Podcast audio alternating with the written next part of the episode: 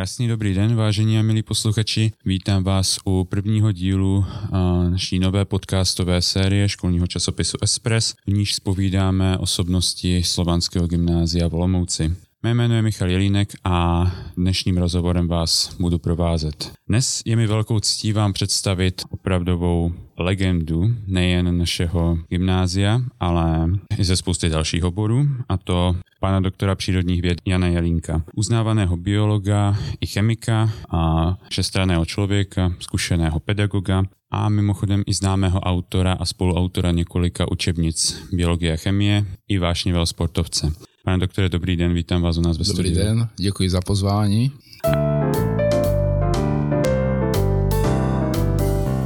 Pane doktore, v letošním roce jste oslavil významné životní jubileum, a to 80 let, což je právě eh, věk, kdy většina lidí si již užívá zaslouženého odpočinku. Ovšem vy jste stále, co se týče práce, velmi aktivní a k vašim letošním narozeninám jste si letos nadělil krásný dárek v podobě nové učebnice Úvod do biochemie a molekulární biologie.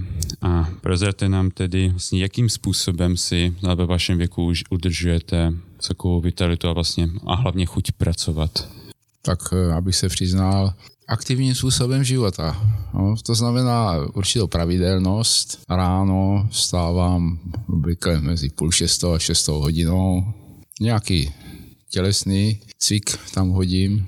No, pak si připravím snídaní, pak si něco přečtu, tisku, a nebo ani ne tak v tisku, jako spíš v odborných časopisech, vesmír, anebo z nových knih, já už totiž moc nečtu krásnou literaturu, to prakticky, ale když je nějaká zajímavá vždycky publikace, zvláště taková, bych řekl, spíš skoro populární, no, tak si rád počtu. No. Potom obyčejně jdu nakoupit nebo prostě zase na procházku ven. Když je pěkný počasí, tak, eh, tak dvakrát až třikrát si zajdu na zahradu. Mám poměrně velkou zahradu, takže mám co dělat. Odpoledne potom jak říkám, když nejsou na zahradě, tak zase ven na procházku a nebo do přírody, pokud je to možné. No a k večeru obyčejně večeřím tak kolem páté, půl šesté, to už velice střídně. A zase tak věnuju se četbě, pak si poslechnu zprávy.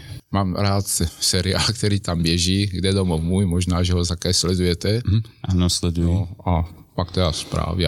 Pak buď to v televizi nějaký pořád, pokud je, já osobně doma televizi nemám, ale moje partnerka, které většinou tak pobývám, tak si sedneme u té televize, když je tam něco pěkného, anebo se věnujeme čtení. A bohužel odpadne, odpadají nám všechny aktivity, které jsme měli rádi.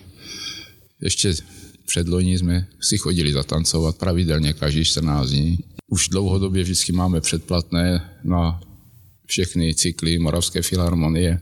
No a jsem tam do divadla takže každý týden nějaká zábava. Sport, jenom teda už teď buď jízda na kole, plavání také ne, nepěstuji. Prostě tak, aby, to, aby tělo bylo stále v pohybu. Musím říct, že velmi chválihodné, že i ve vašem věku máte stále obrovské množství aktivit, kterým se věnujete a že se i dále vzděláváte, což eh, právě dělá, lidí dělá velmi málo. No tak eh, pokud si chce člověk udržet svěžest, tak je také důležité mít dobré přátele, chodit do společnosti. No, bohužel teď už poslední téměř dva roky e, většinou všechny tyto styky odpadly. Já jsem byl zvyklý vždycky chodit na e, setkání abiturientů a bylo jich nesčesně moc.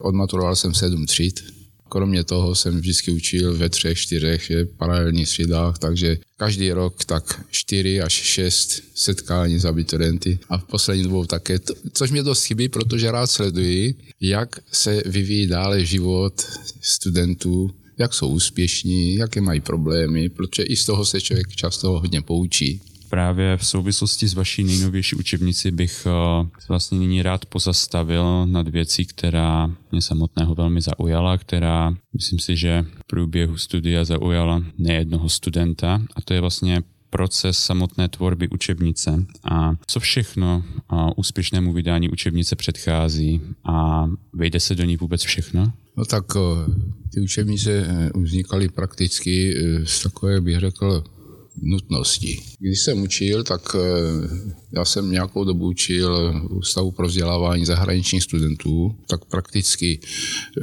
byli to maturanti, ale potřebovali jak si česky, se učili česky a přímo odtud šli na vysoké školy. Tehdy se nepřednášelo v angličtině, takže oni museli během asi 12 měsíců stihnout češtinu do té podoby, aby mohli vnímat přednášky na vysokých školách.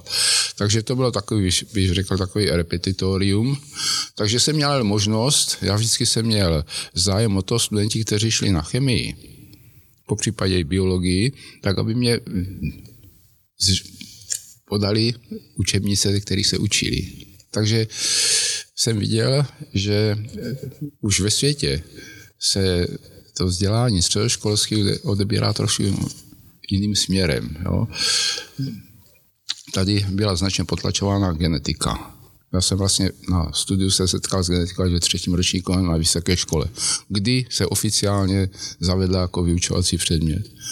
No tak přestože jaksi zakladatelem genetiky je náš rodák je, z Moravy, Mendel, tak eh, byl označovaný eh, byla to sice úchylka, no tak to je tím, když politici začnou mluvit do vědy, anebo zneužívat těch poznatků vědy. Tak eh, byl reakční morganismus, mendelismus, jo, jako označován, no ale bylo to už neúnosné, protože svět skutečně, a zvláště v těch středoškolských učebnicích, už byla tak, neříkám jakoby opomíjená, ale spíše redukována výuka klasická systému rostliny, systému zoologických. Prostě základy tam byly, ale svět se pohyboval už směrem k té molekulární úrovni. To znamená napřed genetika, samozřejmě klasická, to bylo období genetiky tak zhruba do 40. let toho minulého století. Potom se začním pokrokem v chemii a hlavně ve fyzice, no, tak se začala posouvat vlastně na molekulární úroveň. No a tak když jsem učil tam, tak učebnice nebyly. Jo? A nebyla to klasická výuka, prakticky to byla výuka češtiny. Jo? Kdy jsem teda napsal tam dvoje skripta takový, že, kde byl naprostý základ, jak v češtině, tak i z těch eh, základů chemie nebo biologie, záleželo zase na který směr chemie nebo biologie šli studovat, no tak vlastně to byly, byla skripta. No potom, když jsem se dostal na gymnázium, tak zase bylo to období prakticky velké změny, protože dá se říct, že v těch 80. letech už se začala učit i genetika pořád převládala jakoby ta klasická biologie, anebo i klasická chemie, že? V chemii tam taky byly obrovské změny, že hm, se začala učit základy, nebo ty základy chemie na základě kvantové chemie, jo, takže no ale zase chyběly učebnice takové. Takže já, když jsem učil studenty, bylo to na francouzské sekci, kdy byl ten přelomový rok, tak eh, nebylo dostatek učebnic. Oni se učili všechny předměty vlastně ve francouzštině, akorát biologie se učila česky. No a jim se to tak nějak líbilo a přišli za mnou a říkají, pane profesore, napište nám skripta nebo nějakou, jo? No, tak já jsem říkal, no, tak to je teď přechodný, všechno bude. No ale oni to zařídili prakticky tak, že za mnou poslali nakladatele a ten přišel jako z toho, jestli, jestli bych nenapsal jako pro první ročník biologii. Tak já jsem říkal, no tak já nic nemám, já mám jenom soubor takových těch přednášek nebo těch hodin, které odučím. Tak jsme se domluvili na prosinec, jsem přišel do nakladatelství, tak jsem tam přinesl tehdy se ještě nepsalo nic na počítači, že jo, něco bylo rukou, něco bylo klasicky na klasickém stroji a tak jsem mu to ukázal, říkal, to je dobrý, tak nám to tady nechte. Já jsem řekl, jak nechte? Jo? Ne, dobrý, jo, my to přepíšeme a vy to pak, jo.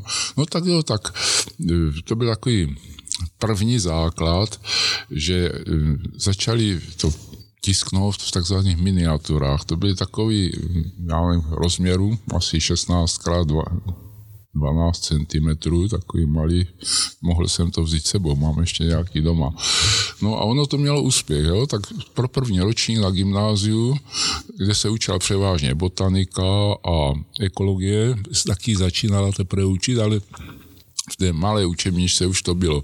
Bylo to výhodné, protože studenty si vzali na hory, na kurzy a tak, mohli se učit, takže to, no a když to mělo úspěch, tak přišel znovu a no a můžete pokračovat, napište jako zoologii. Tak já jsem říkal, no tak já nejsem takový jako biolog, no, ale profesor Zicháček, který je habilitován jako dobrý, velmi dobrý zoolog, tak říkám, tak nabídli to panu Zicháčkovi. No a doktor Zicháček to taky během asi půl roku napsal. No a pak byl třetí ročník, zase tak eh, zase přišli a napište ještě eh, biologii člověka a fyziologii. A, no a tak to pokračovalo až to, jenomže ty kolibříky takzvané, to nebylo prakticky. To není pravá učební pomůcka, protože učební pomůcka znamená dostatečně velký písmo, když rozevřu knihu, ne učebnici, ale prostě ten elaborát, tak to musí zůstat otevřené. Tak jsem přišel na nápad, říkám, tak uděláme jednu souhrnou pro všechny čtyři ročníky gymnázia. No a tak v tehdy jsem měl dost těžký období, protože těžce onemocněla žena, No a pak tam byly ještě takové soukromé věci, co se týkaly privatizace bytů a tak dále, takže já jsem v tu dobu špatně spával, protože žena prakticky byla tak těžce nemocná, že nespávala. Takže já vždycky po nocích většinou jsem psal. Tehdy jsem to čukal ještě pořád na klasickém stroji, což bylo velice pracné. No, každá chybička, každá to, to prostě, když se začalo psát na počítači, tak to bylo úplně něco jiného, že? Přehazovat, vynechat, vymazat, vrátit se k tomu. No ale tak asi během čtyřech roků, to bylo tak v období 92 až 96, Jo, zatím se vydávaly ty drobné kolibříky, ale od toho roku 97 vyšla první jako taková pokusná učebnice, byla ve dvou dílech, měla část teoretickou, praktickou, poměrně obsáhlá, měla přes 600 stránek. No a to se velice ujalo, no tak eh, potom jsme v redakci udělali takovou úpravu, obohatili jsme to o obrázky, schémata, fotografie. No a postupně prakticky téměř každý druhý rok se vydávala, takže už to první vydání, který bych, to je lepší učebnice, jako bych řekl, to je už nepokusné, ale skutečně jako učebnice, tak byl rok 98 a v každém dalším vydání jsme, aspoň teda já jsem redukoval část té klasické a pomocí takových, bych řekl, rozšiřujících lekcí, které byly až za tím učivem, já bych řekl v té střední části, nebo za tou střední částí učebnice, byly takové, bych řekl, rozšiřující, které mohli využít vyučující, anebo kdo měl hlubší zájem, že už to navazalo hodně taky na chemii. Jo? Takže já jsem byl víc chemik jako svým zaměřením. No a to bylo velice úspěšné, takže prakticky v roce 12 už to mělo 11 vydání. Od roku 2011 eh, No, teď jsem dostal teprve znovu rukopis k tomu, aby ho eh, lektoroval a bez nějakých úprav podstatných, byly tam ještě to vždycky drobné chybičky nějaké, i když to prošlo důkladnými recenzemi, zvláště když to má dostat jako doložku ministerstva školství, jako učebnice. A i tam se vždycky stane, že je tam nějaké překlep, takže momentálně tam dělám takový drobný úpravy a vyjde 12. vydání, který zase dostalo doložku ministerstva školství až do roku 27, takže ta učebnice se ukazuje, že je úspěšná, protože vlastně bude 29 let na trhu, což je na školní učebnici dost slušný.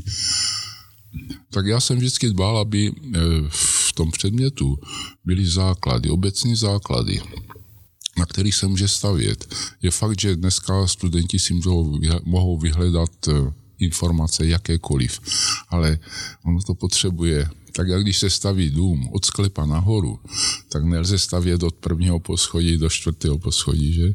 Takže to bylo. No a podobně vlastně ta pomůcka, která vyšla teď, je to pomůcka, já bych to ani jako učebnice vyloženě eh, jako učebnici nekvalifikoval, ale zase vznikla vlastně takové potřeby, že skutečně nakonec to vidíte v dnešní situaci, ve které se nachází molekulární biologie, teď covidová aféra a prostě tak, že je skutečně ty děje, které se životní dějí, se užívají nebo se probíhají na molekulární úrovni skutečně. No tak eh, když jsem chtěl odejít několikrát do důchodu, tak vždycky se vyskytlo, že měl jsem semináře, studentům se líbily semináře, no a v roce 2013 jsme vyloženě tady experimentálně Eh, zřídili biochemický seminář, no a ten měl velký úspěch. No takže eh, jsem ho vlastně učil od roku 13 do roku 2019 a ty, ten obsah seminářů, který jsem měl, protože na to neexistovala zatím nějaká ucelená středoškolská učebnice a z těch učebnic, které jsou na, už tak na té vysokoškolské úrovni, anebo něco mezi tím, je to pro středoškolské studenty dost eh, obtížné z toho studovat. No tak jsem na poput, byl to hlavně, myslím, pana ředitele Slouky, že tak jsem obsah toho učiva, který se učili, protože je to i časově tak spřažený, zhruba je to konstituovaný na sedm měsíců, který v tom posledním ročníku gymnázia se dá učit jako souvisle, protože byly posnuty jak maturitní zkoušky, tak přijímací zkoušky, tak aby to odpovídalo eh, té době výuce sedm měsíců. No a tak vlastně vznikl tady ten úvod do biochemie a molekulární biologie s tím, že jak se eh, zlepšovalo vybavení odborných učeben, jak chemie, tak biologie, tak jsou tam vždycky doprovodné i praktická, jsou tam doprovodná praktická cvičení, která jsou k jednotlivým kapitolám, těm významným a vlastně doplňují je tím, že studenti také získávají jakousi zručnost, jo, i když jsou na velmi jednoduché úrovni takové, tak tomu, co odpovídá vybavení laboratoří, použití chemikálie, které jsou povolené, tak jsou tam i doprovodná praktická cvičení. A, takže vlastně tady předpokládám, že vám spíš jde o, o to, aby se studenti učivo osvojili prakticky, než uh, aby oznali pouze to. No, tak bych to neřekl, ale spíš eh, doprovodné Jo, učit chemii, nebo prakticky jakýkoliv přírodní předmět bez eh, praktických cvičení, to je dost špatné. No. Takže chemie potřebuje praktika, biologie potřebuje praktika, fyzika potřebuje. Prostě získat určitou zručnost a dovednost, asi tak. No. Po jak dlouhé době se musí učebnice vlastně aktualizovat? S jakou rychlostí reagují autoři na nové poznatky? Tak eh, těch nových poznatků, to je strašně moc. Jo. Prakticky to, co se objeví, jo, nějaký poznatek, malý, zvláště v té biochemii, tak během roku z toho může vzniknout, ten se tak jakoby rozvětví, vzniká úplně nový obor. No. Ta věda, která jde do podstaty, do té molekulární podstaty věcí, tak eh, se šíleně rozliš, eh, jak ho rozšiřuje. Takže je potřeba skutečně nezbytné základy, to znamená základy z chemie, z fyziky, z biologie, z matematiky a ty by tam měly tvořit takový, takovou harmonii, aby vzdělání mělo racio, aby to byl skutečně základ. Když přijdou potom studenti na vysokou školu, tak mohou na tom stavět. A které z vašich učebnic si ceníte nejvíce? Že jste napsal, nebo že jste se, nebo jste se minimálně podílel na čtyřech takových nejznámějších no, to? Tak eh, pominu ty učebnice, které prostě, nebo ty, eh, ty učební materiály pro zahraniční studenty, to bylo skutečně něco, no, ale byly potřebné tehdy, no tak eh, dá se říct, že v podstatě ty kolibříky, tu velkou biologii, no, na které stále se pracovalo, takhle vždycky jsem, jo, nepatrně, ale skladali se tam stále nové věci, ty, které přinášela sodová věda. No a asi, asi tou velkou biologii. A vlastně já si myslím, že a, to taky často nastává, že když třeba na učebnici pracuje více autorů, tak právě ze stejného oboru, tak je jasné, že časem mezi nimi mohou vzniknout nějaké spoje, například do správnost jednotlivých poznatků. A vy jste právě s, a, s panem Zicháčkem pracoval na učebnici biologie a Docházelo k tomu mezi vámi, nebo jak se vám spolupracovalo? No tak velmi dobře, protože on dělal skutečně jenom tu zoologickou část. Já jsem tam některé věci ještě taky pomohl, jakoby, ale ne v té odborné, ale v té praktické části. No a jinak jsem to koncipoval já tam teda sám už to ostatní. Hmm. A na slovanském gymnáziu vlastně způsobil a od roku 1976 a tím pádem tady máte velké možnosti srovnávání a, a v čem byste řekl, že se gymnázium od doby, kdy jste sem nastoupil až do dnešních dnů, tak nejvíce změnilo? No tak eh, gymnázium slovanské má velikou tradici, to jako i když, no ta tradice byla trošku, že po roce 48 trošku jakoby na závadu, protože se říkalo, byl považován za jako takovou exkluzivní školu, jako, no, exkluzivní. Nemůžu říct, jako když jsem sem přišel v tom 76. roce, tak eh, škola byla špatně vybavená. Jako prakticky. Byli tady vynikající kantoři, jako měli tady už kdysi základ. Na starém gymnáziu, no, ještě před válkou, byla řada vynikajících učitelů, profesorů, kteří potom po roce 47, kdy byla zřízená e, univerzita Palackého, tak přešli přímo na katedry no, ve fyzice, v matematice, no, v chemii. No takže základ byl, tady jako to mělo, to se nedalo smazat, no ale byl tak, byla taková doba, já jsem to zjišťoval, že prakticky než jsem přišel, tak to gymnázium nemělo ani vlastní budovu. No, to ostatně byste si mohli dočíst, myslím, že to byl almanach, který byl vydaný ke roku ke 140. výročí. Je tam krásný článek gymnázium v proměnách času, takže to bych doporučoval studentům, aby si ho přečetli. Napsala to, myslím, paní profesorka Kvapilová. A tam všechny ty peripatie, které byly, že dokonce to gymnázium nemělo ani svoji budovu, No a potom tady došlo k takovému soupeření, že bylo vystavěno Hejčínské gymnázium, který byl moderní a tak dále, no a který byl více jakoby podporováno. Já bych to přirovnal ke Spartě a Sláví, jako v Praze.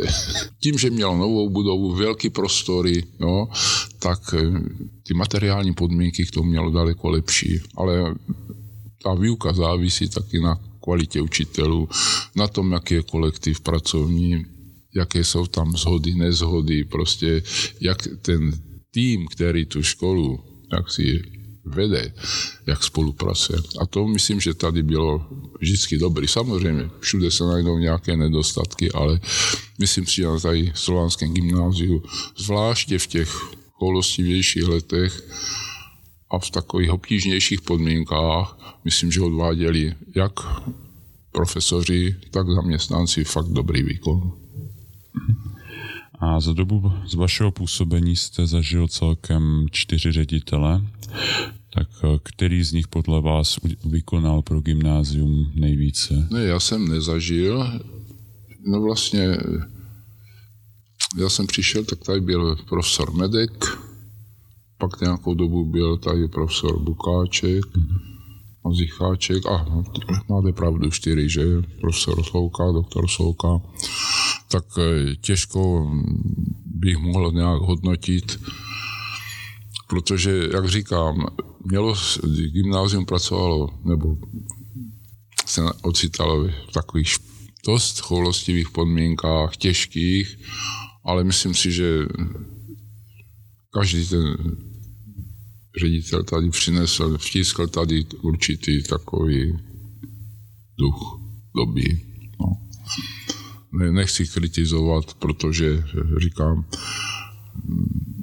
je to dost obtížné. Myslím si, že každý člověk, který řídí něco, tak je pod silným tlakem, vlivem, že jak z hora, tak ze spodu. Tak, no.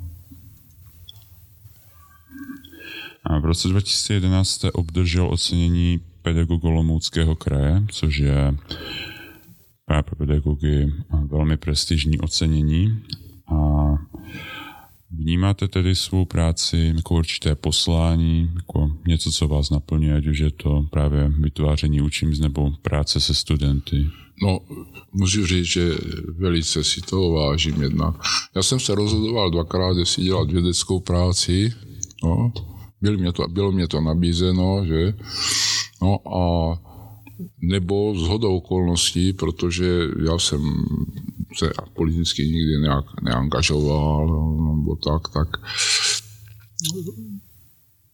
tak jsem se rozhodl, že pro mládež. Já jsem sportoval, měl jsem, trénoval jsem dokonce i žáky, to, házené ve fotbale a, a tak dále. Takže měl jsem vztah k mladým lidem a pak jsem zjistil, že zvláště na té střední škole, jo, měl jsem zkušenosti, že jsem vlastně těch sedm roku pracoval v tom ústavu pro vzdělávání zahraničních studentů, kteří často věkem byli na stejné úrovni. Že?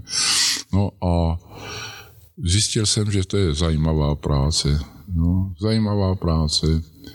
A myslím, že ze studenty jsem vycházel dobře. Jo.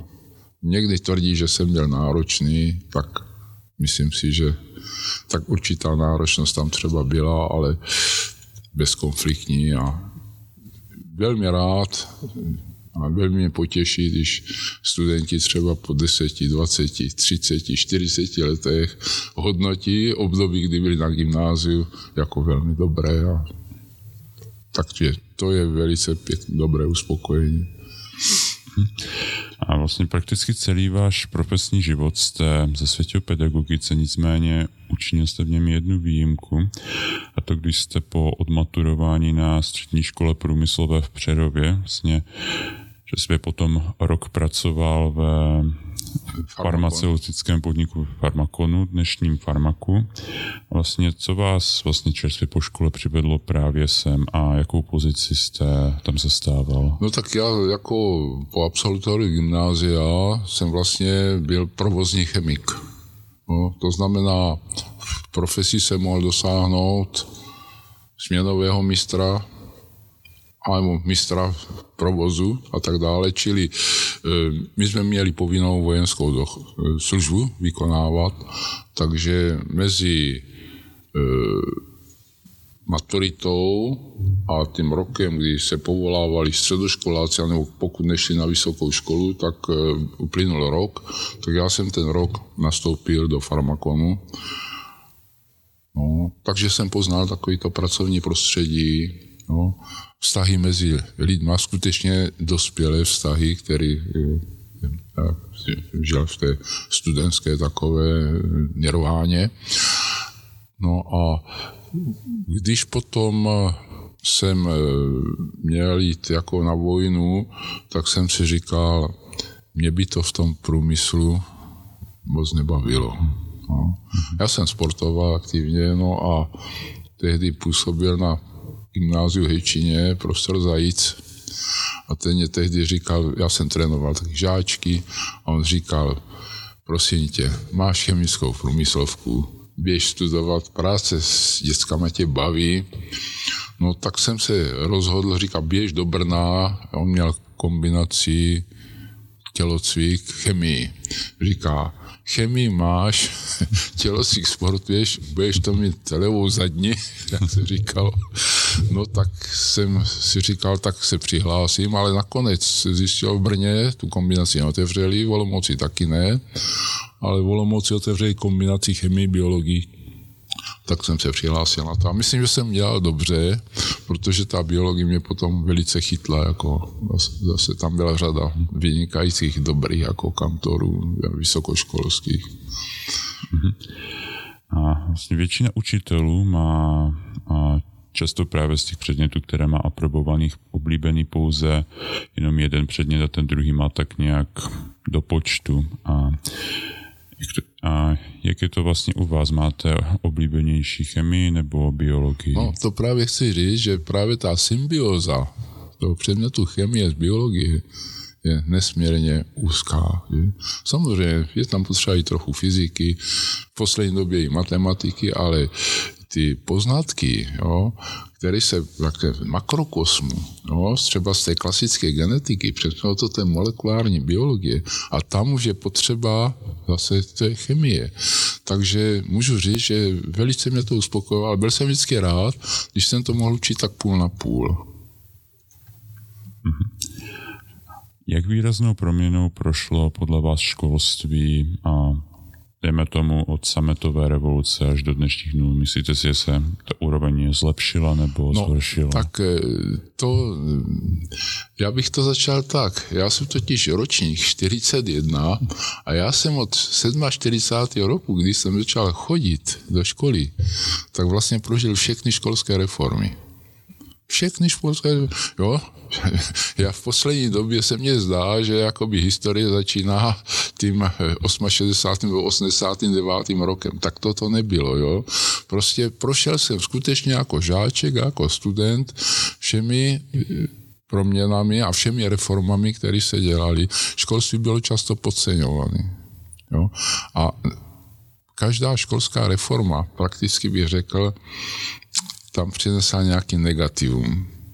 Že to nebyla reforma jako k tomu lepšímu, ale nějak to tam zamrzlo. No. Takže i po tom roce, si 89, no tak e, dá se říct, je větší svoboda taková v tom, že vyjádření. Jo. Byly doby, kdy si musel jako učitel dát pozor, mohl sdělit všechno, nebylo to tak, jak se to někdy prezentuje, ale přece jsem se setkal dvakrát s tím, že jsem byl tak jakoby eh, na černé listině. No ale to práci jsem nestratil, byl jsem třeba přeřazen. I často to bylo ku prospěchu věcí. Stalo se mně, že mě snížili úvazek třeba, ale protože tam zase, no tak jsem se stal metodikem pro předmět no, a nakonec jsem působil dál. No, čili část jsem odučil, část jsem... A tam jsem začal tvořit třeba právě ty učebnice, které byly potřeba. A jaký je váš postoj k, vlastně k současnému trendu a to k distanční výuce spatřujete přes její velká negativa i nějaké pozitivní tak věci? Já už tím zkušenosti nějaký nemám, ale myslím si, že je to značně zatěžující, že to nevede k dobrému vzdělávání, jo, že to zatěžuje velmi. Já obdivuju své kolegy, kteří dělají eh, tuto práci a po té odborné stránce, no tak tam těžko dosáhnout u těch studentů výkonu. Jo? Samozřejmě, tak, tak jak se dělí lidi na výkonné, nevýkonné, tak u studentů je to podobné. Někteří se vezou, někteří mají zájem, někteří dokonce ještě dosáhnou v tomto typu vzdělávání i lepších třeba výsledků, ale co tam chybí je právě ten kolektiv. Jo? Kolektiv, setkávání, jo? protože není nad osobní, na osobní kontakty. To, ať mezi studenty navzájem, tak mezi učiteli a studenty. To je myslím, že teprve v budoucnu se ukáže, že teď byly způsobeny ve školství dost velké eh, škody právě na vzdělání.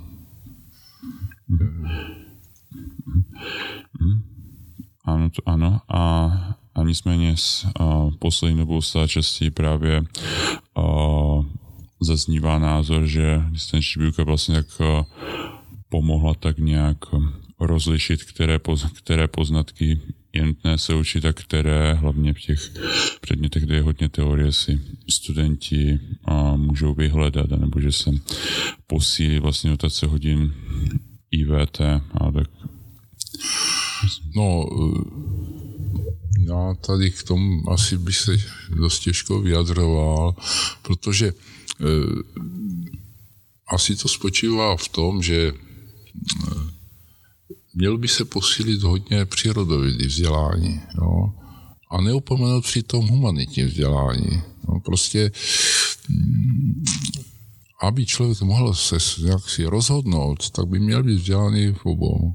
A bez, obo, bez ohledu, jaký obor studuje, tak určitě základy, které se týkají života, no, tak by tam měly být na, aspoň na středoškolské úrovni skutečně přednášeny. Ne do třeba nějaké velké hloubky a šířky, ale to podstatné, no, co vlastně tvoří život a poznání toho života, v těm by měli být studenti vzdělání. Pane profesore, já vám moc děkuji za váš čas, za to, že jste přijal naše pozvání a za, a za velmi zajímavý a pro mě posluchače velmi přínosný rozhovor. Děkuji vám, mějte se pěkně, na Taky děkuji za pozvání.